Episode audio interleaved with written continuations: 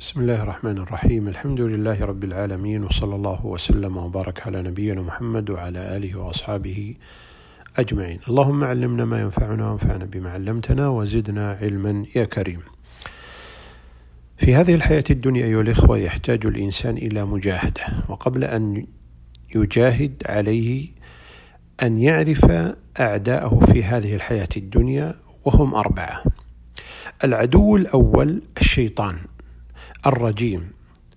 ويجاهد هذا الشيطان بخمسة أمور. يجاهد بالقرآن وبالذكر الدائم وبسلامة القلب من مفسداته التي هي فضول النظر وفضول الكلام وفضول السمع وفضول الصحبة وفضول الأكل وفضول النوم وبالصبر وباليقين. أما العدو الثاني فهم أهل المعاصي والمنكرات والبدع والظلم الذين يجاهدون بالمعاصي وإذا خلوا بمحارم الله جل وعلا انتهكوها ويجاهدون بثلاثة أمور باليد وهذا خاص بولاة الأمر وبالأمراء وباللسان وهذا خاص بالعلماء وبالقلب ولمن ولمن يستطيع وبالقلب وهذا عام لجميع الناس. يقول النبي عليه الصلاة والسلام من رأى منكم منكرا فليغيره بيده فإن لم يستطع فبلسانه فإن لم يستطع فبقلبه وذلك أضعف الإيمان كما رواه مسلم في صحيحه.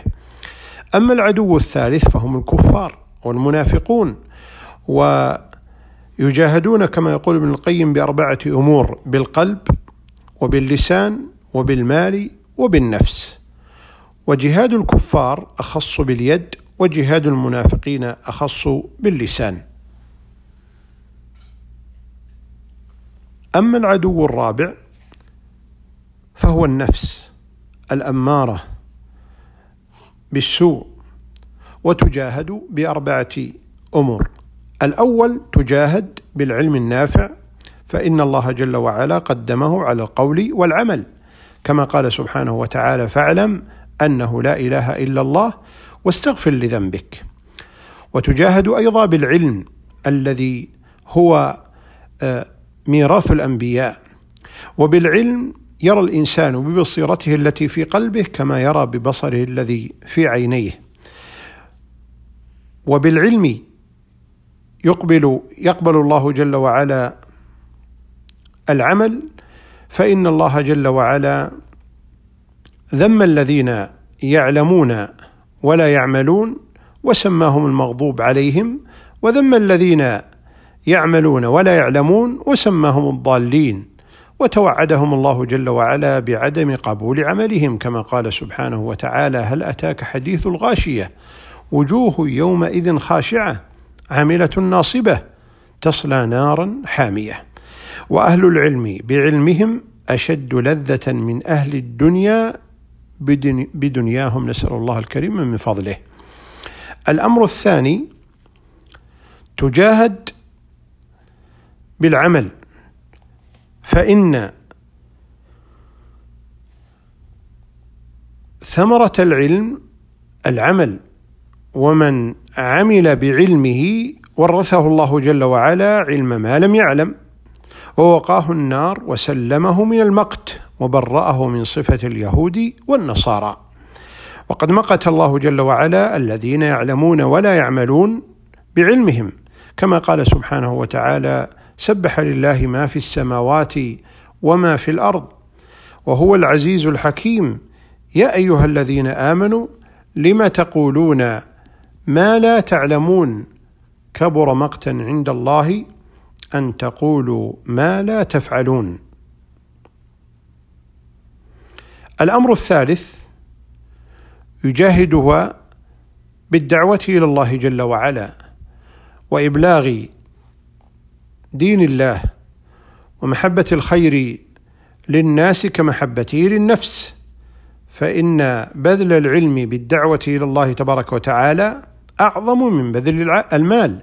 يقول النبي عليه الصلاة والسلام أيكم يحب أن يغدو كل يوم إلى بطحان أو إلى العقيق فيأتي بناقتين كوماوين في غير إثم ولا قطيعة رحم فقلنا يا رسول الله نحب ذلك قال أفلا يغدو أحدكم إلى المسجد فيعلم أو يقرأ آيتين من كتاب الله جل وعلا خير لهم من خير لهم من ناقتين كما في الحديث الذي رواه مسلم.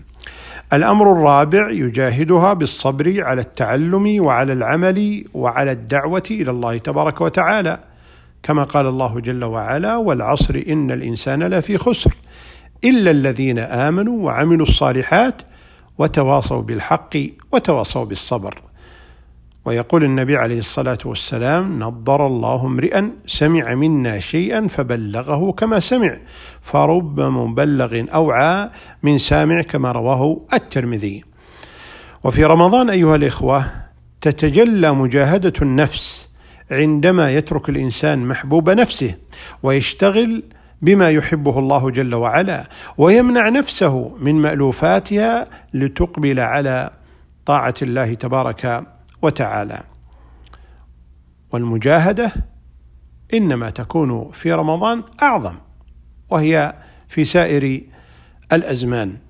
ولأهمية المجاهدة فإنها تثمر ثمرات منها دخول الجنة وكل مسلم يرجو الله جل وعلا أن يدخله الجنة كما قال تبارك وتعالى وأما من خاف مقام ربه ونهى النفس عن الهوى فإن الجنة هي المأوى والأمر الثاني أيها الإخوة من ثمرات المجاهدة الهداية والإحسان.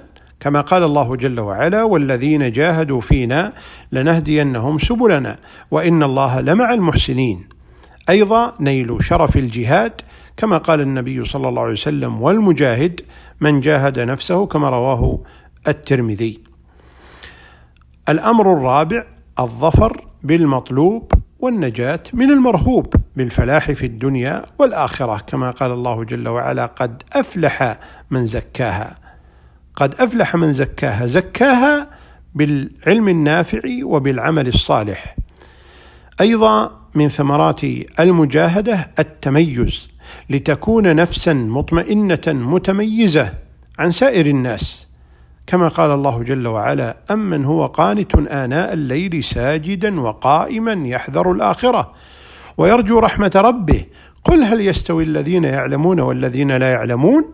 انما يتذكر اولو الالباب فكم نحن ايها الاخوه بحاجه إلى المجاهده وخصوصا مجاهده النفس وغير ذلك من الثمرات العديده التي تثمرها المجاهده اللهم ارزقنا المجاهدة لأنفسنا والشيطان والهوى يا رب العالمين. وفق الله الجميع لكل خير.